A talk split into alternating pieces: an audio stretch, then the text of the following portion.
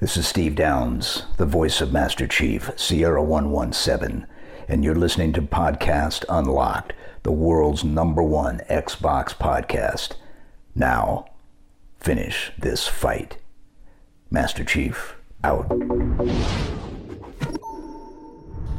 Welcome, everybody, to Podcast Unlocked. It's IGN's weekly Xbox show, episode 477 for January 12th, 2021.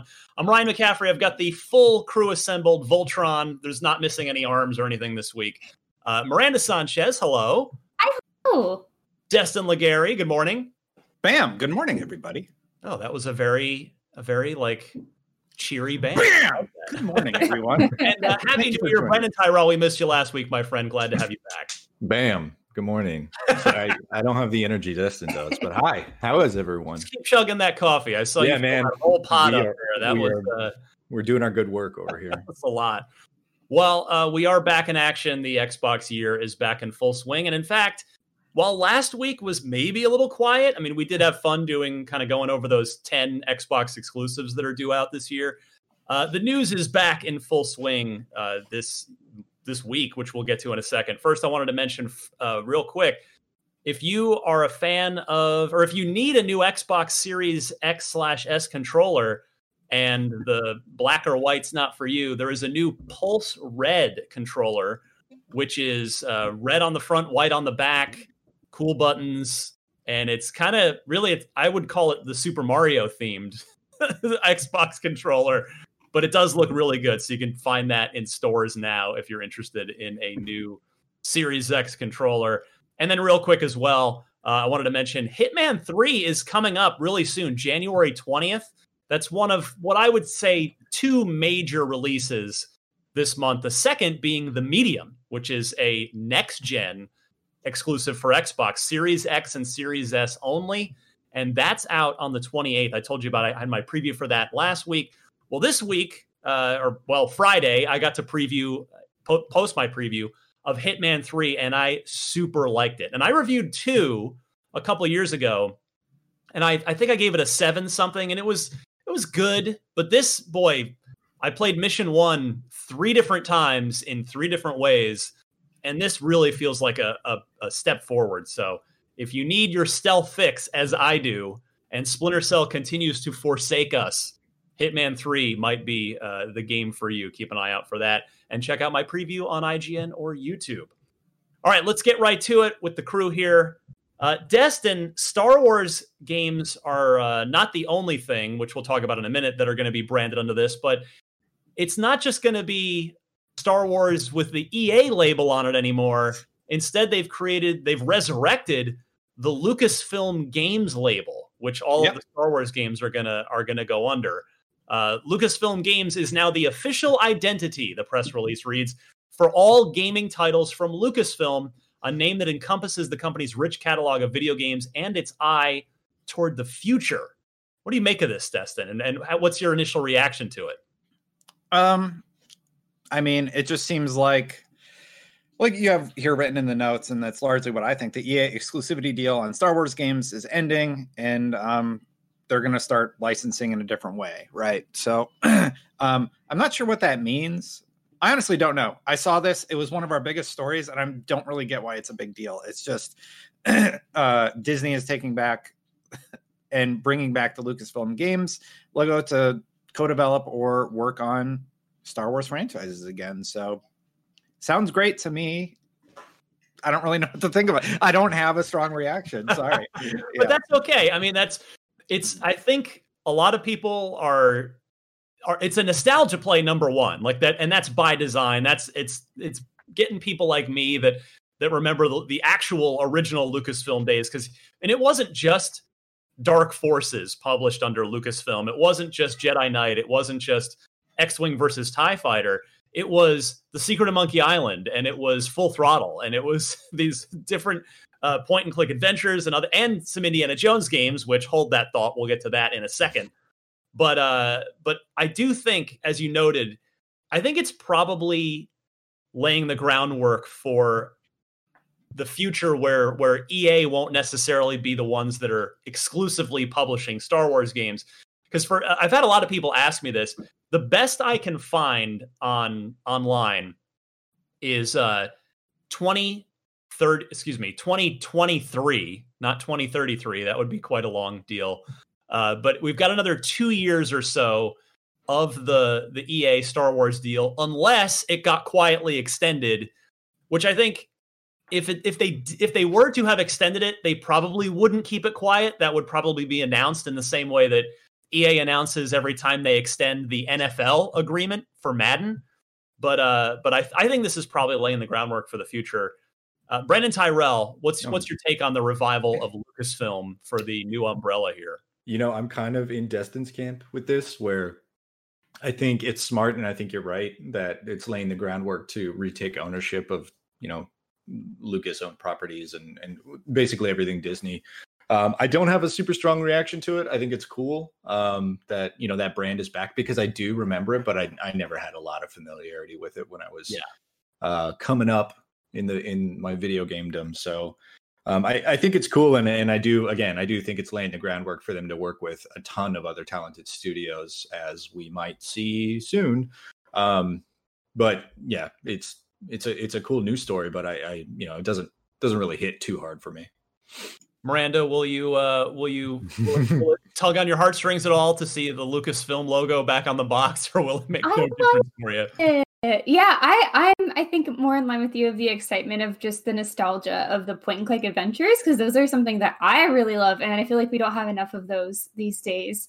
So I, I would love to see them of course expand the opportunities that they have for different lucas properties because i think if anything this says to me oh, you didn't forget about those other things you have in your catalog, as we will see in the next story, which we keep alluding to. And thank goodness they announced that before the show, uh, because honestly, I think this would have been a little bit of a less interesting story without it. But um, I think the proof is already there in what they're trying to do with this and say, hey, yes, Star Wars is very important to us. Obviously, when you think Lucas, you think Star Wars, but there are other things that come with that. And I think to make that name further having this brand for their other games that they have coming is going to be a good point for them. To your point, Miranda, just because uh, I'll I'll tell the audience this every week if we have to. Speaking of point and click adventure games, and you say we need more of them in the world. If if our audience out there has not played one or more or all of these games, on Game Pass are three Tim Schafer classic point and click games uh, all remastered. They all look great, play great, sound great. Day of the Tentacle remastered, Full Throttle remastered, and that's my favorite Tim Schafer game ever. And Grim Fandango remastered, which is my favorite, generally regarded, yes, as the, as the best of them all. Um, I I think I if I I would recommend people start with Full Throttle. It's short, it, it's shorter than the others. It's hilarious and it's it's also beautiful, even in uh, whether you're playing with the remastered graphics or the originals. It was a pretty, very pretty game at the time. But um, if you if you just want to take the big bite and dive right in, then, Grim Fandango uh, could be the one you want to start with. Although Grim is it's funny, but it's not as outright funny as the other two. But they are all excellent and they're all on Game Pass. All right. Uh, what we've been alluding to is the other, the sort of part two, because what happened was at the beginning of the week, Monday, this got announced, the the Lucasfilm thing. And then Tuesday, which is today as we sit to record, there was a much bigger and more surprising announcement uh, of the, well, the first game announced for, first new game announced for the Lucasfilm uh, umbrella. It won't necessarily be the first one that releases because it's barely underway by the sound of it. But Indiana Jones is back in video game form, and it's from Bethesda and specifically Machine Games, the makers of the phenomenal Wolfenstein first-person shooters, the, the revival of Wolfenstein that they have so so expertly done over the last what five six years or so. And Todd Howard, the Todd father, he of Elder Scrolls and Fallout fame, will be executive producing this. Uh, so it'd be Machine Games doing the the you know the bulk of the day to day work, but Todd is going to be overseeing this. And uh, Miranda, I'm going to go right back to you actually here. What what do you this is this was a big shock, was it not? That yeah, a, an Indiana Jones game and B that it's that it's Machine Bethesda. game, yeah, Bethesda and machine games specifically, because like when I think them, I think awesome first person shooters, right? Like we got Wolfenstein. I think I'd love your note about it's like obviously they really hate Nazis, so that's a perfect mix. But I was just like, oh, I wonder what this game is going to look like in their hands. And honestly, if we look at like the the atmosphere and like just the scope of games right now, like Uncharted is kind of kind of done in a way. Like they've sort of wrapped what that is. Tomb Raider's still doing its thing, and those were the two sort of adventure, um, Indiana Jones s games, right? Like those. You could probably argue is Tomb Raider even still going at this point? Since well, yeah, the last you know one. what I mean? Like, yeah, I mean, yeah, it's, it's hard to I mean, say. And they so finished the trilogy, yeah. Right? Yeah, yeah. And honestly, I thought maybe an obvious choice if they were ever going to do an Indiana Jones game, it would make sense to go with like Crystal Dynamics or even Naughty Dog if they were to like, hey, you guys want to do this cool property? Um, but to do machine games, that's more exciting to me because I think they've already proven how they can make fantastic games. And this is their chance to say, here's another kind of story based game, but maybe in a different perspective. Quite Death literally. and uh, now machine has has to, up to date worked with id tech with with id software's you know doom engine uh, the id tech id tech to my knowledge has not yet been used for a third person game uh, but uh, there's no way this would be a first person indiana jones game right I have no idea what to expect from an Indiana Jones game. I'm actually kind of surprised that they would even align with that IP. When's when's the last time we got an Indiana Jones thing? Like Thank Crystal, you. Crystal Skull, right? uh well the, the lego games lego indiana yeah, the Lego which games were good I just like to think, what if they make the ride like the Disney ride? Yeah. 'Cause that's my favorite Indiana Jones thing. Is So, the Disney ride? It's so bizarre to me that okay, great, Todd Howard's working on it, and like they have a killer team developing this. Indiana Jones, really? It's Yeah. so 1990, 1980. You know? yeah. they're shooting indy 5 with with harrison ford right now Are they really? Oh I didn't yeah, know that. that. that film is happening. It's the director of Logan. Oh, is- okay. Is uh, is behind like- James, James it's like- Mangold, I believe his name is. it's going to be like an old man Indy. You think? Yeah, it, it- it- not. I think it is. I mean, it's this is it. Then- I like It's- Indiana Jones like as a character. I'm just like, is the is this still a thing that people are vying for? It's So- just so it's so left field to me. Yeah, that that was my exact reaction, Destin. It is, I saw the news this morning and I was like, okay, that's awesome. That's cool. uh, for you know guys like us, right in in our thirties.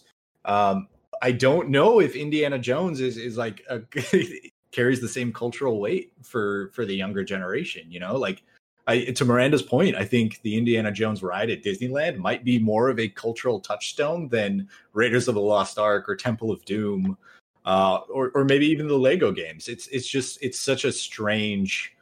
It's such a in the same way I look at Master Chief. Like for a long time, Master Chief was it, right? That was the Xbox mascot. But there's a whole generation who's never played like a quote unquote must play Halo game. So Do you guys? I, I don't know. This is so weird. Go ahead. Uh, Crystal Skull was my first Indiana Jones movie. oh no! Oh Yeah. no! Miranda, you oh, feel that's not okay. Despite what Oh, the I'm movie so says, sorry. you cannot climb into a fridge and survive a nuclear blast. That doesn't work. Thank you for letting me know. Mhm. How do you feel about Indiana Jones, Miranda? So, huh? Like, The- if Crystal Skull original. was your first entry into the series, like, do you have any sort of special connection with the Indiana Jones franch- franchise? Just No, but just that's also, I think maybe just to speak to I, I can't speak for everyone who's maybe in a similar perspective to me, but I think that's maybe why I'm interested in it because I think this is their chance to sort of like take what that franchise was or is and renew it in a way that makes it maybe more interesting. the same way they did for Wolfenstein, right? Exactly. Like I think there's ways to make old things relevant again, but with a new take. I mean, look at it. Like Sex and the City is getting rebooted. and That's Oh, only God. like 20 years old. But Old- old. They're making the third movie. They're not rebooting it, right? Huh? Yeah, yeah. It's just Third it's just movie, a- not a reboot. it's and Samantha's not without- even in it anyway. it's another so- movie without Kim Cattrall. I thought they were doing a show. I think they wanted to, but Kim Cattrall put the kibosh on it. So now they're doing a movie with Anyway. podcast. Kim Anyway, the, but the, the point is too. I think there's a chance to make things new again in a way. And while that could be uninteresting, there is a way to make them interesting. And, and the the reason I'm so intrigued is because it's machine games. That's why I want to know what this is. And yeah. and I'm with you guys. And it's like so uh showing my age here. Id's engines, the the the old versions of id Tech, although they didn't call it id Tech back in the day, it was the Quake engine. But like the Quake engine was absolutely malleable and there were third person games made with it even though it was originally conceived as, as first person thing uh, so i do suspect that machine games probably will use id tech for this unless there's some extreme limiting factor of the current version of the engine uh, but but they do have a lot of experience working on id tech so i suspect it'll it'll be id tech which means it'll look good and run really well because that is I think if you look at at the last, you know, the last two Doom games, it is a very, I think, I say as a as a as a layman who's not a programmer, not a video game expert, like in the in the production sense, it seems to be like a very efficient engine. It's it, it's it's like lean and mean. It looks good. It runs great. So I'll bet they are going to use id Tech. I'll bet they're going to make it first uh, third person because I just can't see a, a first person Indy game. That just that's a I think that might be a bridge too far for this license. But um, fun fact that that again showing my age, uh, going back to my my early OXM days, we had a game come in. Well, actually, let me. I'll just back up a tad. There was a developer called The Collective, and these guys earned a pretty good reputation for themselves because they made a third person action adventure out of Buffy. There was a Buffy the Vampire Slayer game hmm. for the original Xbox by the Collective that was really good. Like it was a it was just a game that you know that was in the days too when le- most licensed games, like almost every licensed game was bad. And this was a really good Buffy game. And then that developer uh, in 2003 released Indiana Jones and the Emperor's Tomb, which is the which is what's on the screen behind me. It's on the Xbox store. It's backward. It appears to be backwards compatible because you can just buy it off of the Xbox store.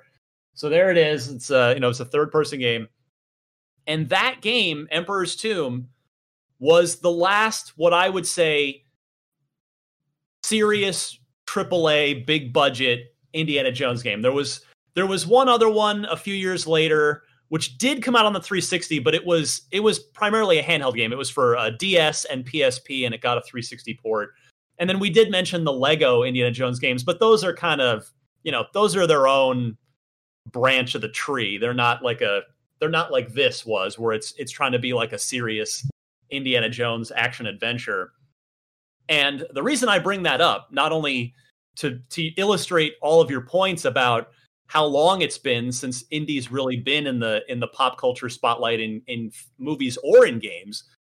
But also uh, just a fun fact as we segue into the next portion of this discussion that game indiana jones and the emperor's tomb by the collective was a timed xbox exclusive.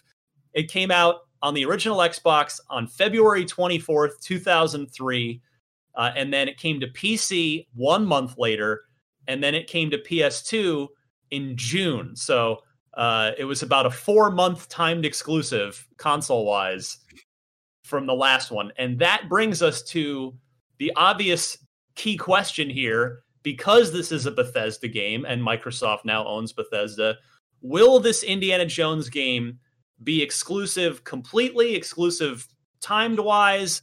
Uh, not at all. What do you guys think? I'm going to go to Brandon first on this. Well, the real question is are we going to get sued? Because we just showed about 30 seconds of Temple of Doom footage. and I don't know the rules, but it doesn't. Uh, I, we'll, we'll be fine. I'm sure we'll be fine. I'm sure we'll be fine. If not, I'm point. It's it's our producer John Borba's fault. It's not. Yeah. I take no responsibility. John's on the hook. Um, yeah, my my gut says it's probably not exclusive, but um, like we say every time one of these stories comes up, right? I mean, we for like three weeks last year we talked about what this could mean about uh, Bethesda exclusivity.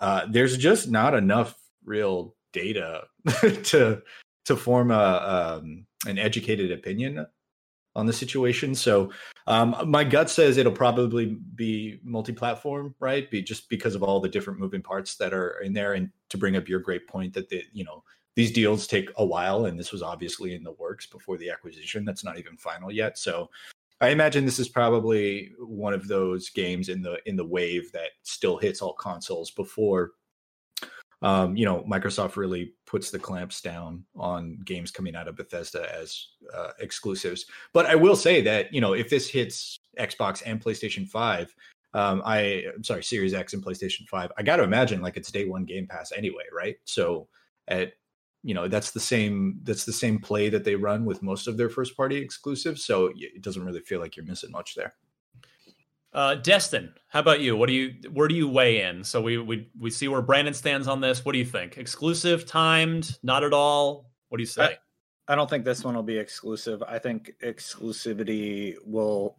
start coming into play around the time Starfield is released, whenever that is, because it's so far out that um, I don't think that they were they were obviously in development, but I don't think they were far enough where they would be concerned about not releasing it on a platform. So time will tell. But I, I don't think Indiana Jones is going to be the game because they have a trailer for it, and it seems like mm. it's it's pretty close to being published. Um, yeah, so uh, not this one would be my. We're, we're going to talk more about Starfield later in the show in the loot box. In fact, uh, now Miranda. All right, so we've got a couple of of votes here, and neither neither of your fellow panelists thus far thinks there will be any sort of exclusivity. How about you? of the panel here. I don't think it'll be exclusive. Uh, although I think we are expecting that to happen down the line, just as everyone else has said. Probably not this one. And that's and that is the million dollar question. So I, I agree with Brennan completely that I think the worst case scenario for the, with this for Xbox players is that it will almost certainly be day one on Game Pass, which which is a pretty good deal if you're mm-hmm. an Xbox owner guess what? You don't have to pay 60 or perhaps even 70 bucks to get this game. Uh, so there's that. But, you know, I know a lot of people out there would point to Spider Man. What do you guys think of that? I mean, Spider Man, kind of a similar deal where you had a, a platform holder and you had Disney, again, same same corporate owner, and yet the PlayStation got Spider Man exclusively. Destin? I mean, are you talking about them getting Spider-Man with Insomniac, or them getting Spider-Man with the Avengers game, or just the oh. Disney? Well, no, uh, with, sorry, Insomniac. Yes, um, Mar- Marvel Spider-Man, the Insomniac games. You know, some p- people out there would say, well, why can't Indiana Jones be Xbox exclusive in the same way that Spider-Man is with uh, with with PlayStation? I mean, it could be, but I mean, if you're going to fight for an exclusive character, is Indiana Jones really the one that you're really worried about? Like Wolverine being exclusive to Xbox would be really cool, you know. But like Indiana Jones, oh. I, it just feels like a cross-platform game to me. Yeah. And like design-wise, they're probably just going to go like the Uncharted route, right? So I hope not, uh, man. I hope not. Well, it's not going to be first person. That would just no. I discussed that earlier. So yeah, I agree. It'll be third too. person like just based on the trailer there's a lot of like little clues about exploring rome and stuff in there. So that's really cool but um i just i just don't feel like this is the big plant our flag in the ground. We're doing exclusive games on xbox now game that uh bethesda is going to be launching with. It's for me i'm like it's to, all signs point to starfield for that. It will not be Indy. Could yeah. it be? Yeah. To, to answer your question ryan though could it be? Yes. Yeah. Will it be I really don't think so. It just doesn't feel like the game to start it. I, I think, yeah, we're we're definitely going to talk more about Starfield uh, in a bit. Yeah. Brandon, go ahead. I think you also have to take into account the Spider-Man situation in that it was developed for it was developed by a either second party or first party depending on right when it was when development started and and whether Insomniac was acquired by then or not.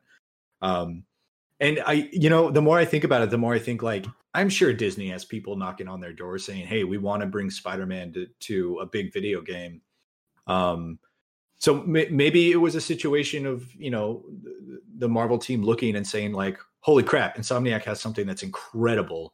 Yeah. This will definitely do Spider-Man justice." And if that's the case, then Sony owning the development studio with the big idea might make a, an easier case for that being exclusive. Again, I have no idea, but it, it, it just seems like everything kind of worked together. And they were like, well, yeah, I mean, you're going to make a great Spider-Man game. We don't really care where Well, it is. Number one, they they could literally have shown them in the pitch meeting Sunset Overdrive. Ironically, the Yeah. Xbox exclusive to say, look, we can do this open world traversal with Spider-Man and make it really great.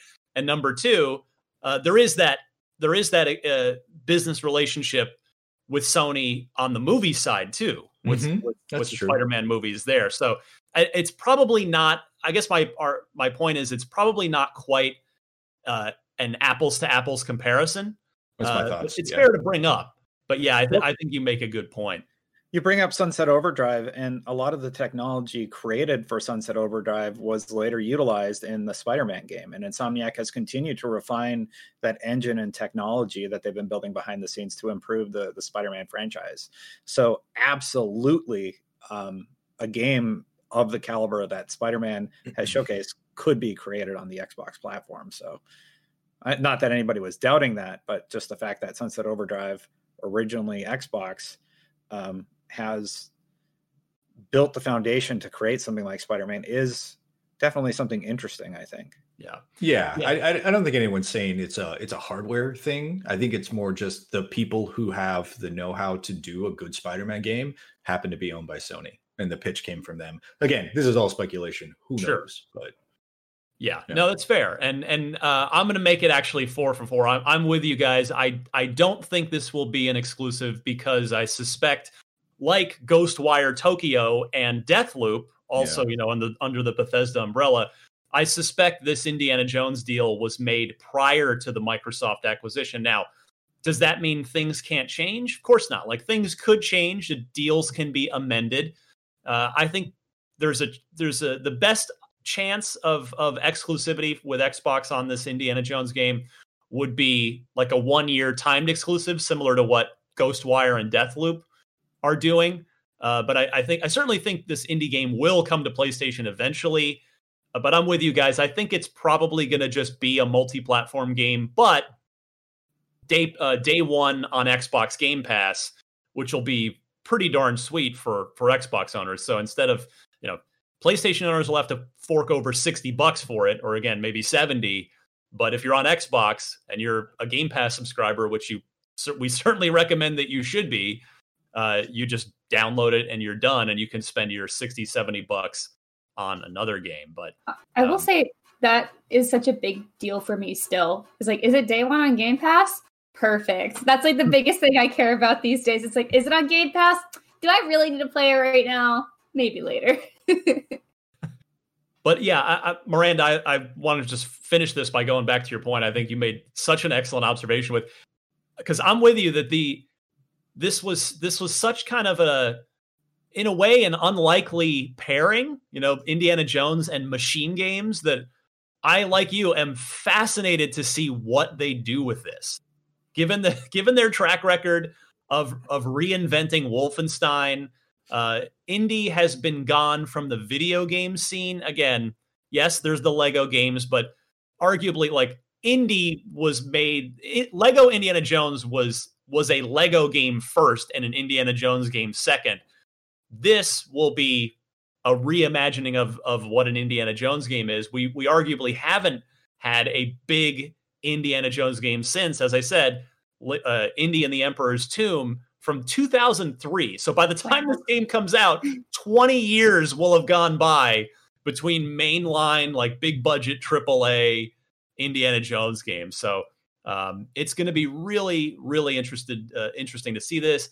And we do know, at the very least, it's going to debut at Microsoft's E3 press conference, whatever, well, or Microsoft stage somewhere in whatever, you know, whichever show or or event they choose to unveil it. But that'll be uh it, it sounds like we won't get to see it for a while the announcement said hey we're not we'll talk more about this later but for now we're just excited to say it to to to announce it which to me said they didn't want it to leak that they, Yeah. they wanted to get out ahead of any potential leaks on this and more power to them for that all right next up this week uh, i don't know if you had a chance to check out this bloomberg oral history of the original xbox which is a really fascinating read i highly recommend everybody go check it out but uh, a, little a little particular nugget out of there, which was probably my favorite section of what was a pretty long piece that interviewed a number of key people. I mean, there was uh, you had Seamus Blackley, of course, in there, the creator of the original Xbox.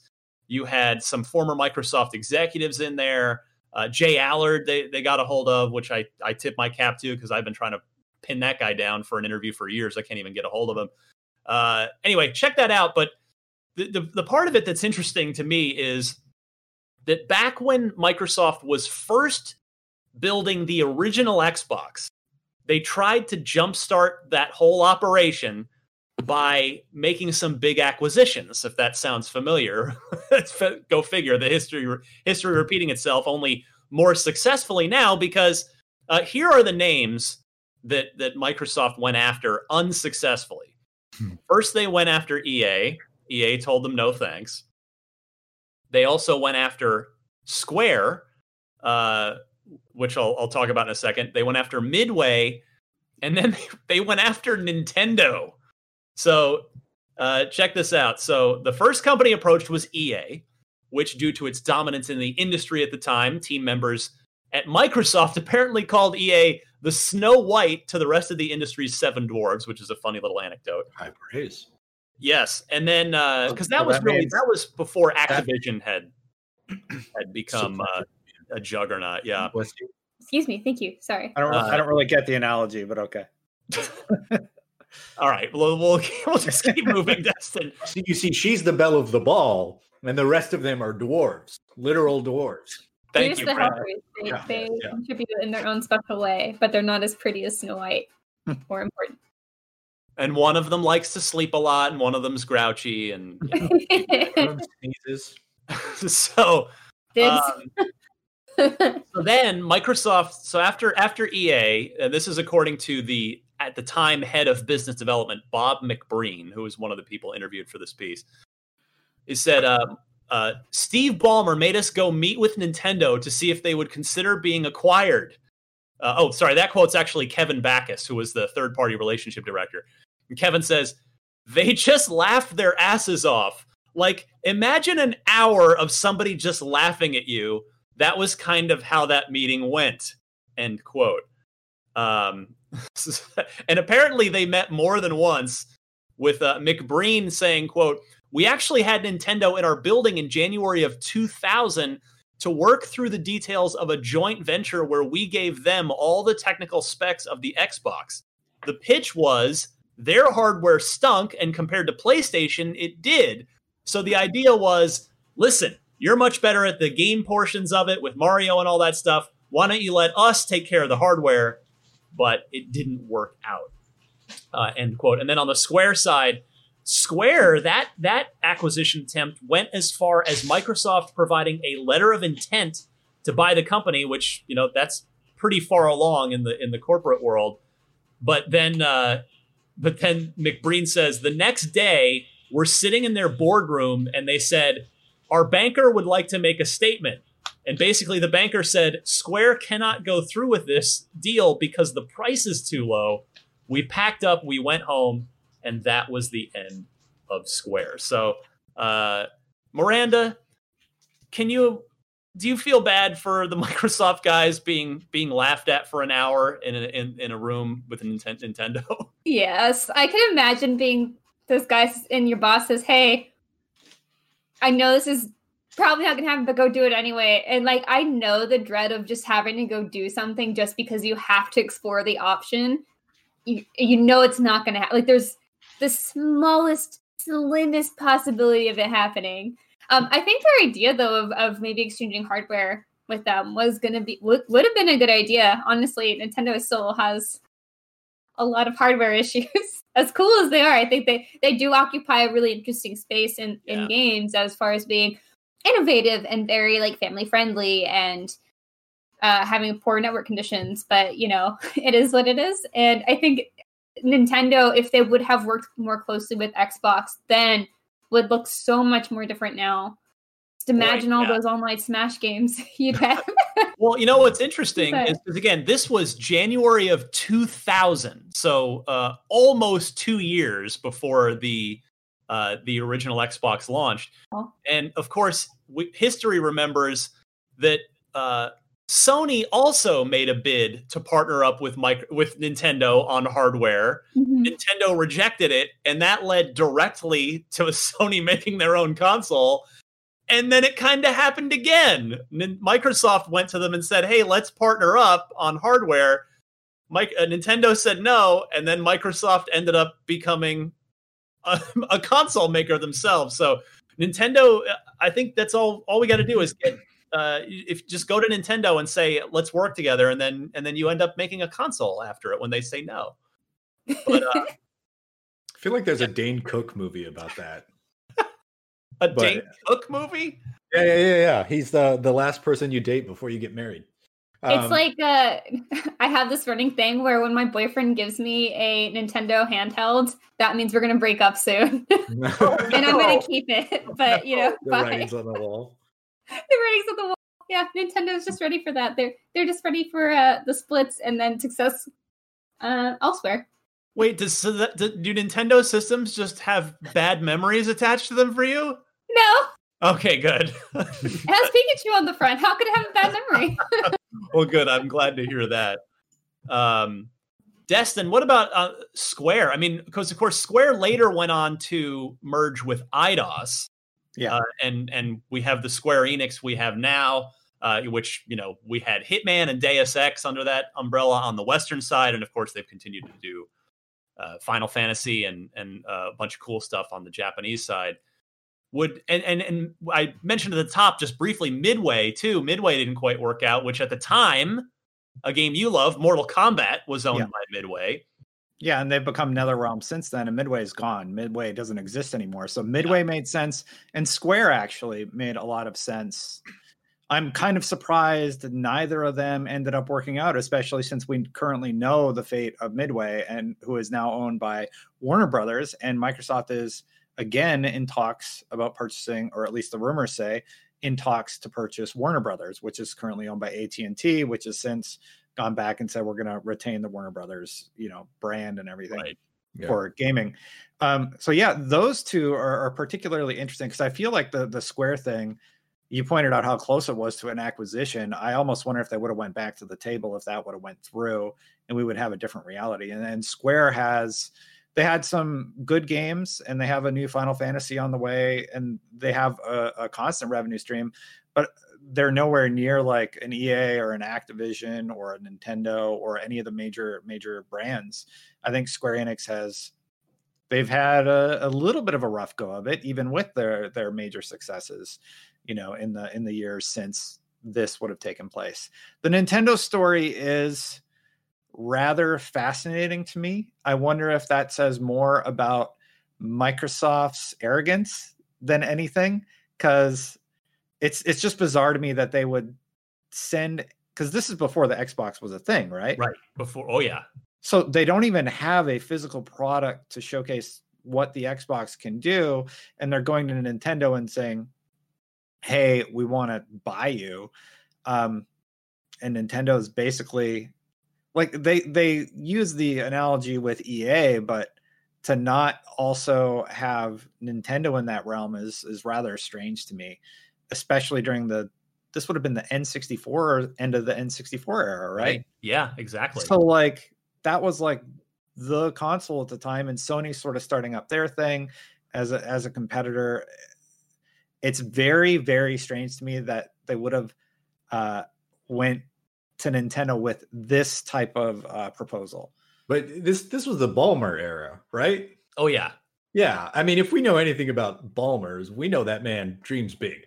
You, you know, shoot for the shoot for the stars. If you miss, at least you hit the moon. He went out and bought a basketball team after he left Microsoft. So, you know, clear he, he's not he's not afraid to at least throw his hat in the ring. So Yeah, Yeah, just and- like to try. You know, if they the worst they can do is say no, right? So remember though, Sony Yeah. just Sony and Nintendo just went through that whole thing also with the N64. So if you go back a little bit further, that didn't work out. Sony basically told them to f off, right? And then Microsoft comes in and they're like, "No, why do you? Why do these companies keep thinking we're going to partner with you? No, How did you get this number? Are we listed somewhere? And, and then it's it's to the point where they're like, "Oh, come on, guys! They invited us to Microsoft, like in Seattle. Right. Let's go laugh at them again. We got to get a bunch of people to go They- again. Yeah. They're gonna do it again. I promise you. Oh, here it comes! Here it comes! Okay, everybody laugh. Don't laugh. Don't laugh. Well, yeah, Uh, uh, funny how things kind of come full circle, huh? With Mi- Microsoft did eventually buy an entire major publisher Yeah, 20 years later in the form of Bethesda. So they eventually got they got what they were looking for. I, yeah. I don't. I don't think Nintendo, just like with their reverence in the industry and everything, it's they're never gonna sell to another company. I would be Yeah. so disappointed if they ever did. Um, as I was saying kind of earlier, there whenever we look at the the console wars, whatever, I, I hate that, but it, it's always Sony versus Xbox, right? Like that's that's what it's like PlayStation versus Xbox. Nintendo is always in its own little thing. It's its own little basket. And I think there's a it's not that it doesn't get criticism, it's just that it's different in how it approaches gaming as a whole. And I think that's really special. And I wouldn't Yeah. I, I wanted to see them do that, maybe with more powerful systems. But I thought you were talking about the book console wars, which no, no, uh, no, no, actually like talks a the lot general about history. yeah. fandom yeah, yeah. silliness. Uh, You're totally right. Like they they they own a small niche. uh, It's not even small. They own a sizable niche in the in the industry. At which point does, is it still a niche? I don't know. They own a they own they do something that nobody else does. That's their territory, right? And I think the industry is better for that. agree Well, check out again, check out the entire piece on bloomberg.com. I think it was a really really great piece there. Here's a really weird story that I think just kind of got out of hand. It's it's actually kind of a nothing story that turned I- into a story. I hated that this was getting so much traction. Wait, Uh, well, Destin, please take it away. Go ahead here. I've done enough talking. There, there was talk that Duracell Oh, and God. Xbox have an exclusive, so that's why Xbox controllers have batteries. Um, hello. Double A batteries rather than Hello? rechargeables. Oh, oh, built-in rechargeable. is that a one or a Like two? It's a two. It I just love that you, you just summed up this whole thing in like five seconds. I love you. yeah it, it was so frustrating to just see that get picked up because it's believable right you could actually come to that realization that oh yeah that makes sense but no it doesn't because they build controllers that have built-in batteries so it's just no Yeah. Did you guys uh, know you can also just plug in your controller without any batteries and it works? Yes. Yeah. That's all I play with most of the time, which is So really the, the, and actually my PC. The Elite One still uses batteries. I didn't know that. Yeah, the Elite Two went with the the internal, but um, yeah. Yeah. So it's it basically uh, this was this was a quote from Duracell's UK marketing manager, a gentleman by the name of Luke Anderson, who was speaking to an outlet called Stealth Optional. I don't know what the context was, but but uh, the Duracell guy, Luke Anderson, says there's always been this partnership with Duracell and Xbox. It's a constant agreement that Duracell and Microsoft have in place. The deal is for OEM to supply. Uh, it's an OEM deal to supply the battery product for the Xbox consoles and also the controller battery. So that deal is going to go on for a while. It's been going on for a while, and I think it needs to go for a while more. And basically, what happened was uh, the internet, you know, which is a completely sane and reasonable place where everyone always, you know, acts rationally and thinks everything through before posting. Uh, basically, people just ran with this, took his quote, like misinterpreted and, and took his quote out of context, and and somehow thought that that meant, oh, Duracell and Microsoft have a deal where Duracell's paying Microsoft so that uh, there are no internal rechargeable batteries, and that's why the Xbox controllers use just you know throwaway double A batteries, which if you just stop for two seconds to think about that, it's dumb. And then Destin, thank you for holding up your Series 2 controller. In case for those of you uh, listening on audio that didn't see on video, Destin just held up his Series 2. In fact, uh, oh, that's that's a regular Series S controller, but yeah, Destin's got his, and uh, it's, no batteries they have a built-in uh, con- a controller with a built-in rechargeable battery. So this was all just sort of a ridiculous story. But just in, I, I wanted to talk about it on the podcast just in case you've heard about this. And this is how, like, I mean, this is classic FUD fear, uncertainty, and doubt. And I'm not saying it was intentional. Sometimes FUD is intentional, it's just meant to spread misinformation. And sometimes it's just, you know, it, it's well intentioned but goes awry. And this is one of those cases where if you heard about this, it's it's literally just a contract that you know somebody has to put batteries inside the Xbox boxes and and the controller boxes and Microsoft will sign a deal with somebody to supply those. It's Duracell and that's it this this story actually opened my eyes to and it's a really good example of how we talk as as gamers to each other about our preferences when it comes to controllers. Like it seems like a lot of us like internal batteries. But when you expand that to the entire audience of millions of users they have data that shows that a lot of people prefer batteries still. So like that is a thing. A lot of people still prefer that and that is why the duracell deal has you know continued and they continue to to choose to do it that way. So yeah, I mean, it's just sort of an interest, interesting aspect to the story that that I found coming out of the whole situation. A, people ran with a, a wild thing that's obviously untrue, and uh, B, a lot of people really like batteries, which I did not expect. it's, it, yeah. it's hard to change the status quo, man. Like batteries have been a staple in households for, I'm gonna say generations, and that feels right. Um, I would say, sorry, sorry, go ahead, go ahead. No, no, no, go, go ahead. I'm just trying to elaborate the point, but yeah, it's, oh. it's, it's the way it's always been. It's the way why people still love physical media, right? It's why mm-hmm. people don't want an always online console. It's just because it's the status quo. Why people still have cable. There you go. Weird. It's weird to think about that. Um, but also, I guess maybe some somebody's weird to think about just using batteries. I will say too, like there's options to have rechargeable batteries. Like there are stand-ins, and I think the option itself is nice. It's like, oh, I can still recharge this in some capacity or like swap it out. But if you need yeah. those other batteries that are tossed, something you can just put in and toss, that's still an option. Yeah, I mean, they're you, you buy a giant box of them from from Amazon or what Costco or whatever, and they're they're pretty cheap and they last they last dozens of hours in the Xbox controller. I mean, that's I, the yeah. I literally just I two controllers, you know, so you can quick swap if you need to. Yeah, I literally just did this over the holiday break. I got the rechargeable kit. Nice. And go. I got uh 20 I'm all messed up with this camera. I got a 24 pack of batteries. It was like 35, 40 bucks, something like that. Now it's just something I don't have to worry about anymore. Doing this for ages. Great. So there you go. That's the the whole Duracell non-story. Just in case, uh, in case it finds its way onto your timeline out there, and you're like, wait a second, what? Now you know. All right. Uh, I think probably the last news story we'll do here is one that I suspect we might talk about for a little while. Uh, and and Destin is already foaming at the mouth because it's about Mass Effect Legendary Edition and we have a rumored release date. I didn't realize that was that funny. Is it?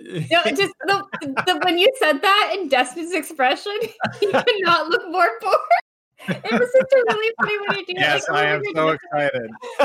Please be excited, Destin, Sorry. for Mass Effect Legendary Edition. Uh, not confirmed here, but we have a rumored release date of March 12th this comes so there was a release date from a, a Singapore retailer, uh, and then Eurogamer basically corroborated it. So it's looking pretty good that this is this is likely accurate. March twelfth, twenty twenty one, which is in fact it's January twelfth as we record this, so exactly two months from today. Uh, Destin, yep. a uh, what do you think of of this release window? Are is there is it a good time for this?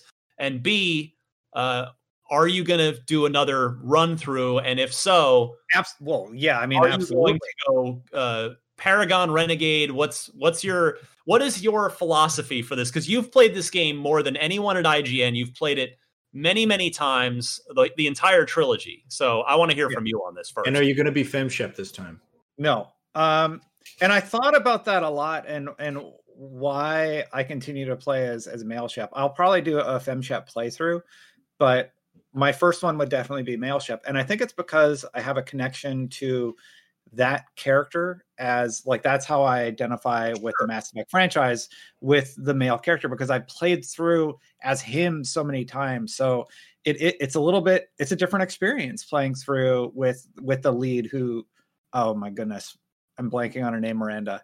What's the voice actress who did Femshep? Very famous. Jennifer Hale? No. No. oh, I'm blanking on it too. Now we're all yeah, oh, we're all sorry, internet. We're all frozen. Right Didn't now. I not get that right? It was Jennifer Jennifer, Hale. Hale. Yeah. Okay. Jennifer Hale, Thank you. Okay. Yeah, sorry. Yeah, I thought so. No, I, I heard crosstalk and I, I heard Okay, Ashly okay. Burch and I was like, no. no, no, no, not Ashly Burch, but Yeah. yeah, Jennifer Hale. Yeah, so I'm very excited about this edition. I'm curious about how they're going to address the Mako sequences, especially in the original. And like my my, I've read the two sentence quote about how they're updating the game, and I'm really worried that this is just going to be like a 4K texture pack or a 4K up update because I can already play that on PC, right? So I truly hope that they modernize it in the way that we've we have always hoped. And um, one thing about the release date that I want to just reiterate it says it's March 12th. That is a Friday. And oftentimes with retailers, there's two dates that they'll they'll align with. They'll align with the middle week or the end of the week as a sort of generic just release date. And this is this has been a practice for retailers for I don't know, I've been in the industry like 15 years and or something like that and it's it's always been that way. So I don't I don't know that this ends up being the final release date. What would make more sense is the 9th or the 16th because that's a Tuesday and Tuesday is typically release day. Or am I am I incorrect in that? I mean, we- it's Friday is becoming a more common video game release date for sure. So I, I wouldn't necessarily put read too For much into EA, that. though? I think, especially for the spring season, you see more of those Thursday releases. So that, Mhm. that is a thing that happens, which is like the Thursday midnight, but is the Friday release. Yeah. So that's Well, not uncommon. Yeah, uh, the one thing that doesn't surprise me is a Q1 release. They said spring, so that's I think it's like end of March until June or something like that. That's like the spring window. So I would be very happy if it did release in March. Uh, that would be potentially a good time for me to play through it. I don't know. We'll see. Yeah, I mean that's With a when I newborn, I mean, yeah. Uh, I think Brendan and I were talking about this off air at some point, and typically at by now, a lot of big games have have planted their flag in the ground on a on and nailed down a release date in Q1, and a lot of times, a lot of times it's stuff that didn't make the fall. That's like okay, well we're, we're you know we're going to be February this or March that, and I feel like because of the pandemic and completely understandably so the uncertainty and the and the delays that that has caused uh, game development and game production that we just don't really have that this year. I mean, Yeah, we have yeah, we have Hitman uh, in coming up in January and we have the Medium at the end of January. But outside of that, there's really not a lot uh, in the next couple months as far as big titles go. So, uh, Miranda, I feel like this could be kind of a good time, like where there might not be a ton of other big stuff out. A good time to to spend, you know, ninety or hundred hours running through the trilogy again. Yeah, as long as we don't have too many other surprises, like we still don't know what Nintendo's doing aside from their Mario re-release. Like there's still a lot of things that are sort of up in the air as far as um some of I, I know the delayed games from last fall are falling into this time, which Mass Effect is technically one of those. Um, I think it was like the intention or hope was that it was going to come out around N7 day, and of course, it's not I out. would think so. Yeah. yeah I, I would assume it would be kind of weird if they didn't try to hit that but um i do agree that march is generally just like a great time to sink in dozens of hours into one specific game uh, i think we've seen that time and time again I, I think if the one game that really evokes that for me is probably breath of the wild because it was just one of those random sort of spring releases and that's when we said oh hey this is actually a great time for certain games to release at this point um, and i think this is going to be a lot of first time for um, a Mass Effect for a lot of people. So I've I've Yeah. had a lot of people even say that that oh I never played, but this seems like it's a great time to try it out. And I hope that is true for a lot of people and that they'll have the time to because Yeah, one it's fantastic. one of the entries in the Mass Effect franchise, Mass Effect 2, came out on January 26th, and it's honestly it's regarded as one of the best games ever made. So the fact that you can't have a, a major success during that window, during the Q1 window, it's just not true. And honestly, I wish more games would come out within within that window. Destin, you Um, might remember better than I would, but uh, I think Mass Effect Three was a was a March release itself. March itself. 6th. was Yeah, thank you, yeah. I, The it, first it one- has all the releases on this page. I'm Yeah, like, the, the first one I vividly remember was a November 2007 release because like there were there were multiple 10 out of 10 video games that came out just for Xbox that year. No, November 2007 might be the the greatest single month in in Xbox history. Preach. Um, yeah. there were there was some incredible stuff, or at least just that season, that fall fall 2007 with Halo 3 and and Rock Band 1 and and Mass Effect. Um, and I think a few others that I'm immediately forgetting about too. But anyway, You know, you Um, know what? It's it's astounding to me if you look back at what the original Mass Effect was able to accomplish on an Xbox 360. It's astounding and almost inspirational. Yeah. Like, like if they were able to do that on a 360 around launch, like how many years out did Mass Effect come? Or it was like within the first year, right, Ryan? uh, well, no, it was uh, basically at the second anniversary of the console, effectively, because it, it was two, November 22nd, 2005 was the 360 launch. So it was the end of the second year. Yeah. And I've been largely wondering like if that would have come out today, would it still be regarded as highly or would we be tearing apart the walking animations and the the frame rate stutters and the texture pop Well, it would would have been a different game if it came out today. yeah. No, I'm just saying like let's say a game like Mass Effect launch and it had some of the problems that the 360 had. I'm just wondering if it would have been as celebrated. It's just something that's been on my mind lately about just about games just in general and how we kind of tear them apart if there's Yeah, anything wrong with them even last of us 2 which is many people's game of the year remember how controversial that was leading up to launch and then even after launch Yeah, th- well, that was like- more. Of, that was more of uh, the the controversy, and I'm using air quotes for anybody listening on audio. Mm-hmm. Was more about the content rather than the technical, any technical aspects. You know that that was not a cyberpunk situation, or it was a Yeah. Because that that was Mass Effect One too, where you know the long elevator rides, the frame rate wasn't super great, some of the animations, but um, but yeah, uh, Brandon, are did did you play the you did you rock the trilogy in the day? Are you going to run this again? Man, keep moving. Keep moving. I am. Not I am not. I am not a Mass Effect, but I did play one. I Isn't think. The Witcher Three like your one of your favorite games ever? So you love Western RPGs. This one just doesn't do it for it's, it's the sci-fi elements for it. I'm not a huge sci-fi guy. Uh, I appreciate it, I really do, um, but I don't appreciate it enough to want to like really dive into that universe. You know, I'd much rather take a fantasy RPG and like get to know all the different elements of that than than dig in with Mass Effect. But what I played from the first one, I really enjoyed, and I think I finished it. I got to the end. I, I don't want to spoil anything because. No, don't. Yeah, um, but I, I got to the end and I was like, holy crap, that's a great story. And then two came out and I dabbled and I was, it just wasn't for me. yeah. I mean, that's fair. I mean, that's uh, like I'm the same way with. Uh, I I definitely lean fantasy myself. Like I I love Elder Scrolls. I like Fallout. So Yeah. that's I, I kind of relate to that. And that's why they Um, make both, right? Right. the bookends of the first game storytelling wise are just so damn good They're strong. like Oh, it, Yeah. I, I don't think any of the Mass Effects since have been able to touch the story of the first one. I really truly adore the story of Saren and how they handled the storytelling of the characters. Sorry, Oh, and and your your goal and your your quest to become, you know, who you become is Mhm. uh is just so good. And well, and for me, the the the first one, especially compared to the second one, um, I know a lot of people love two, and I I like two a lot. For me, I'm a Mass Effect one guy. That one felt like a space opera to me, mm-hmm. which I think is what they were going for. Where it felt big, it felt you know this as you guys said, the story is phenomenal.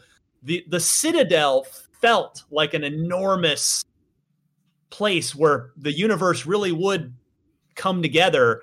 In Mass Effect 2, they literally reduced the Citadel to like two rooms, like two big rooms. It was that was one of the changes for two. I didn't, I really didn't I- care for. I mean, they probably had data on that, right? Like, wh- wh- what's Maybe that not weird? back then. I don't know. I'm not sure how much telemetry they would have had in 2007. Yeah, but I, I mean, anecdotally speaking, I, I I fall into the same thing, even when it is fantasy, right? Like, uh, what was the game with uh, Curt Schilling's 38 Studios? It was uh, Kingdoms Oh, of Amalur. uh, Dude, amazing author, great storytelling, gameplay was fun, but like walking from point A to point B, there's about 12 different NPCs, and they all have 17 pages of dialogue, and you just got I got to a point where it was like overwhelming, you know. Um, and for people who really do like to like explore all the nooks and crannies like a size can or an area can be too large in size right? And too much to do too many things to see. Uh you get um i don't know you it's just you get anxious you get overwhelmed by it. So I I will say it about the Mass Effect games. Like the first one, I think is regarded as the best story, like as a overall encompassing. Whereas two is so much more about the characters, and I think Yeah. that's where Mass Effect really excels. Like you find these Yeah. characters, and some of them, I, and there's a handful of them that are my favorite characters of all time, just from Mass Effect because Yeah. they're that good. The- and then three is kind of like the culmination of everything. With I think gameplay is like the best it is, at least for me. Right. I thought it was the best. Yeah, the the loyal the loyalty missions in two are I think better than the overall plot. I agree. Of two. The, the Uh, overall like- plot of two is a little weak. it's kind of bad and like even three you know three still of course is remember it's it's got the reputation with the ending but for me okay even if you didn't like the ending and of mass effect 3 the the events leading right up to the ending which again i won't spoil i think were great like the whole that whole sequence heading towards the finale was was phenomenal and yeah i, I can't wait to see this in uh in 4K and running smoothly. Because yeah, it, it- Destin, you you reminded me. I hadn't thought about it in years, but Mass Effect One probably ran at like twenty something frames per second on the, It on the didn't- three. It did not run smoothly, not at all. And it was you a know, it was a gorgeous game. Don't get me wrong. It was it was a next generation. It was Unreal Engine. I think that would have been Unreal two point five uh, on at that point, and and it was gorgeous. But yeah, it, it definitely pushed the 360 to its limit technically. my last playthrough was when they sort of enhanced it on the Xbox One, I believe. That's the last time I played through the trilogy. And yeah, there's definitely improvements. To your point about the ending, um, yeah, uh, you know that that was really hard for a lot of people. I think they really wanted to see an ending where it was much more unique per the choices that you made through the For sure. franchise. And and and the whole palette swap thing just it was really frustrating to see because we had been told all of your choices are going to matter at the at the finale of this and bioware seemed to run into a problem where like well how do we actually do that logistically Right. and when you start thinking about you know like 150 dialogue choices and different outcomes developing for that also like is tremendously challenging. So so that was another aspect that they would have had to deal with at the time.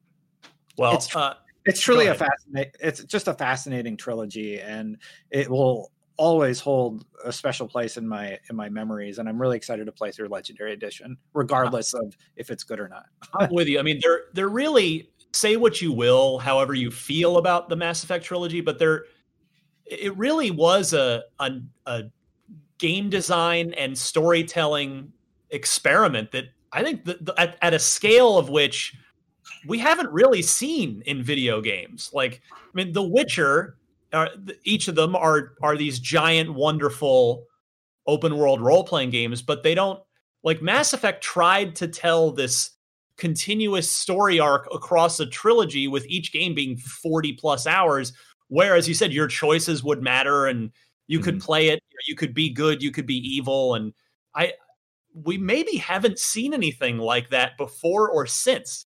I mean, Dragon So- Age does it, right? One Does- through Yeah.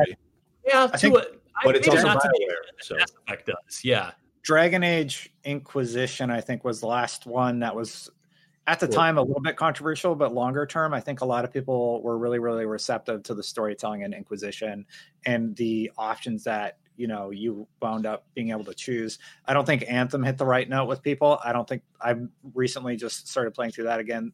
They they never recaptured that magic not even with mass effect andromeda. Yeah. it's it's not yeah i don't know. I, I have hopes for mass effect 4 and i also have concerns. I'm like without Drew, you know, outlining the story from start to finish, without the key storytellers. Yeah, I'm sure Mac Walters is still there, but he came on for Mass Effect 2 and then finished up the trilogy with 3 and then, you know, did the DLC which is largely cagey. It's just it's just going to be I just really are they going to be able to recapture that magic with 4 because largely they've been struggling with that. And yeah, now Casey's well. gone and the writer of Dragon Age Inquisition is gone.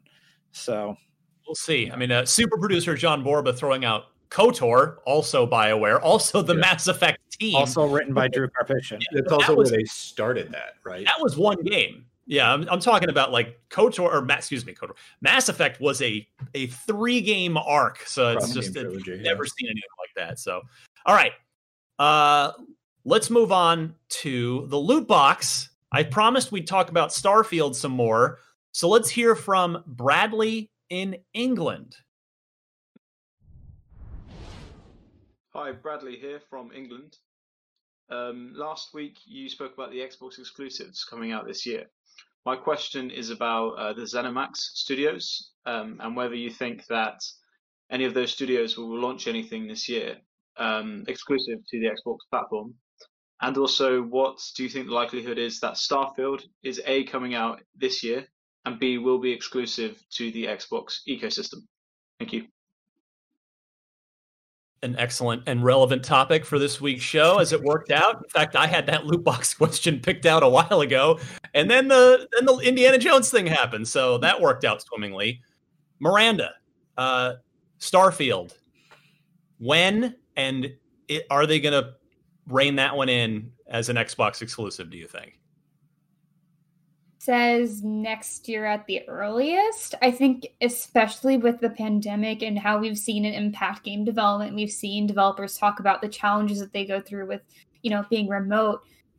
If there was even a hope for it being this year, I think that was probably just not going to happen. And given reception of recent Bethesda games, I think they do need to make sure that this game is really a quality release that is a solid first entry and potentially it could be a new ip for them right um, like a, a, big new series mm, of course new ip but bigger new series and not just a one-off game so they want to make sure that they really get this right so i would say 2022 at the earliest i think there's a good chance that it, it could be exclusive uh, I know we've gone back and forth on it all the time, yeah, but yeah. Um, Brandon, how, where, where do you land on this one? I mean, I don't. Miranda's 100 percent my opinion. So what exactly what she said? I think that they are way too cautious, uh, and rightfully so, coming off of you know four and then Fallout 76, and and there's just there's been too many missteps that I think they are going to take it very slow. Uh, and now, especially, they have the backing of Microsoft. They don't have to rush it, right? So, um, I don't think it's this year. I don't know if it's next year but uh, Miranda's 100% right. Where if they don't knock the first game out of the park and start that new franchise and, and create that need for more, the way that Mass Effect One hit Destiny, yeah. um, then you know what are they what are they doing, right? So, great uh, point. Yeah. And you think you think Xbox exclusive on this one? I, I don't know. Again, this question, I hope we don't have to talk about it every I week until 2023. um, I don't know. We'll see. Uh, if if there was a candidate for an Xbox exclusive, I think Starfield would be the earliest one. Um, but again, we we just don't know because we haven't seen what their publishing strategy is like yet. Destin, real quick, what do you how about where do you stand on this one? At a bare minimum, Starfield will have exclusive content similar to what Destiny had for the PlayStation when Destiny came out. Exclusive like let's pretend it's like a Destiny game, exclusive strikes and uh, exclusive weapons, exclusive things on the Xbox platform. That's basically a given, and Microsoft has basically said as much. As for my opinion on to whether or not it will be an Xbox exclusive, I I do think it will be an Xbox exclusive. Uh, and I'm with you to finish this up. I think uh, there, you know, the Elder Scrolls will, is much further away, and that's that's a, we've already discussed that one a lot. Uh, Starfield is a new IP. There are no uh, preconceived expectations, expectations of platform or of anything, uh, and, and, it is a new IP, uh, potentially a new franchise from Todd Howard and his team. Uh, I, I, think it's the perfect game that even if it was previously planned for PS5, as I'm sure it was. I think this is the one where Microsoft says no. This one, this one we're going to use to bring in some new people to the Xbox ecosystem. I think I would be shocked if this game ever came to PlayStation 5. Um, and as for when it might come, I mean, they have been working on it for a while. Remember, Yeah, I mean, yeah. it's Across been a, it's been a long process. I mean, you guys are totally right about needing to take all the time they need to to get off on the right foot, particularly pandemic, and now they've got the extra security of Microsoft, as Brandon you mentioned. Um, now with Fallout 4, they did the what seemingly worked very well for them, which was announce it right before E3, show it at E3, and then ship it that fall, that very short uh, hype window. You would think, well, maybe they'll try to do that again for this, which means if it is a 2022 game, we won't even hear about it again until next year. I don't. I think they're gonna announce it this year. Uh, there have been there have been little leaks about it. There've you know they've they have addressed it uh, before.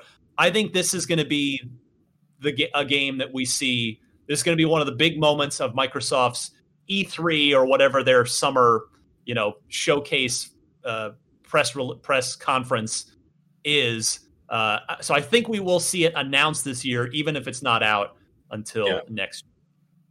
Bradley, thank you so much for your Yappa question. And I invite all of you to submit your video question for the panel, the loot box. You can do that by going to the Unlocked 477, this episode's article page on IGN. Scroll down and uh, right in the comments section, just above that, you'll see Yappa. Leave a Yappa comment. It's, uh, you'll- you, hon. it's very easy. So uh, log in with Facebook, Disqus, uh, LinkedIn, or Google, or if you want to make a Yappa account, you can do that too. But the point is, you don't have to. And leave us your question just as Bradley did, and you might be featured on an upcoming episode of Podcast Unlocked. All right, quickly, let's get to the Unlocked Block trivia. This is going to be like rapid fire because we are about out of time. But since we're all here, I want to get started. We're, we got a fresh new year. Uh, Alec, whose gamer tag is Danzinator410, asks During the 360 generation, it was common for Xbox 360 games to require multiple discs. And he's certainly right about that as the generation wore on. He says, which of these games during its first release, so not any kind of re release with extra content or anything, which of these games during its initial release shipped with only one disc? So you have three multi disc games here and one single disc game. Name the single disc release. Was it Batman Arkham City, Assassin's Creed 3, Metal Gear Solid 5, The Phantom Pain, or Halo 4? I'm going to go. Uh, let's see. Brandon's our champion from last year, so I'm going to go to him last. I'll go uh, Miranda's way first on this. Should go to Brandon first. He won last time. He gets the honor of going first for the rest of the How year. dare you? How dare you? For the rest of the year. Uh, I don't know. I honestly can't remember. I remember. also don't know either. AC3 is Black Flag, right? No, AC it's AC3 is the- the uh, Revolutionary War. Thank you. Yes. Great. Starred Connor. He parkoured the Oh, yeah. Okay. I'm gonna go with AC3. I'm not gonna give my explanations because I don't want to. I don't want to help out Miranda. We're going quick anyway here. I, I so- can't. I can't. Uh. I, I can't do into answering before me. I know you Anyway, did. I actually don't know this either. I'm gonna Miranda's go already because won. I want to be different. I'm doing different. I don't remember this, but Batman Arkham City. Okay. Destin, that leaves you. Do you want to go with one of the other two or, or go your own way here? I did three of these guides. I know. I, I, I did AC3 IGN first and the and the video walkthrough for it. Really buggy at the end. I did all of Arkham City. I worked on Halo 4 with Miranda. Um, okay, so and here- here's the Me. answer. I Which- wasn't an Metal Gear, Metal Gear. Oh, Would I'm going Halo 5 then. Yeah. Yeah. What are you going with, Destin? Oh, I'll d- I'll say um This is so tough. I'll say AC3. All oh, right, so- don't, don't just ride my coattails. Think for yourself. Uh, Miranda, you've won this week. Congratulations, Batman Arkham City. One disc. Everything else was two discs. Great work. Great question from Alec. Uh, if you want to try and stump the panel, I actually I am in need of a refresh of some good Xbox trivia questions. You know, nothing too obscure, but something that somebody would have a reasonable chance of knowing or or trying to think through. As uh, as I think Alec, that was a good question there. So you can email in your trivia question to unlocked at ign.com. Terrible question. question, your your name, your question, the multiple choice, four multiple choice answers, and please note the correct answer in your email. So great job, Alec. And with that, we will hit the road. Uh, again, I'll uh, my plug for this week is my Hitman 3 final preview. I played it on PC. Haven't played it on the Series X yet, but uh, it's really fun. Check out my final preview on IGN or YouTube, and you can find me on Twitter at DMC underscore Ryan. Brandon Tyrell. Uh, hey, you can find me on Twitter at Brandon Tyrell. I have nothing to plug. I'm not working on anything that you can see right now. So uh, stay tuned, I guess, is the only thing that I can say. Sounds good. Destin.